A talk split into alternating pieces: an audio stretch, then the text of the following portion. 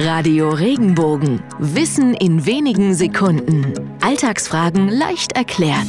Warum haben wir Fracksausen, wenn wir große Angst haben oder sehr aufgeregt sind? Steht mal wieder ein wichtiger Vortrag oder das nächste Konzert an, kann man schon mal nervös werden.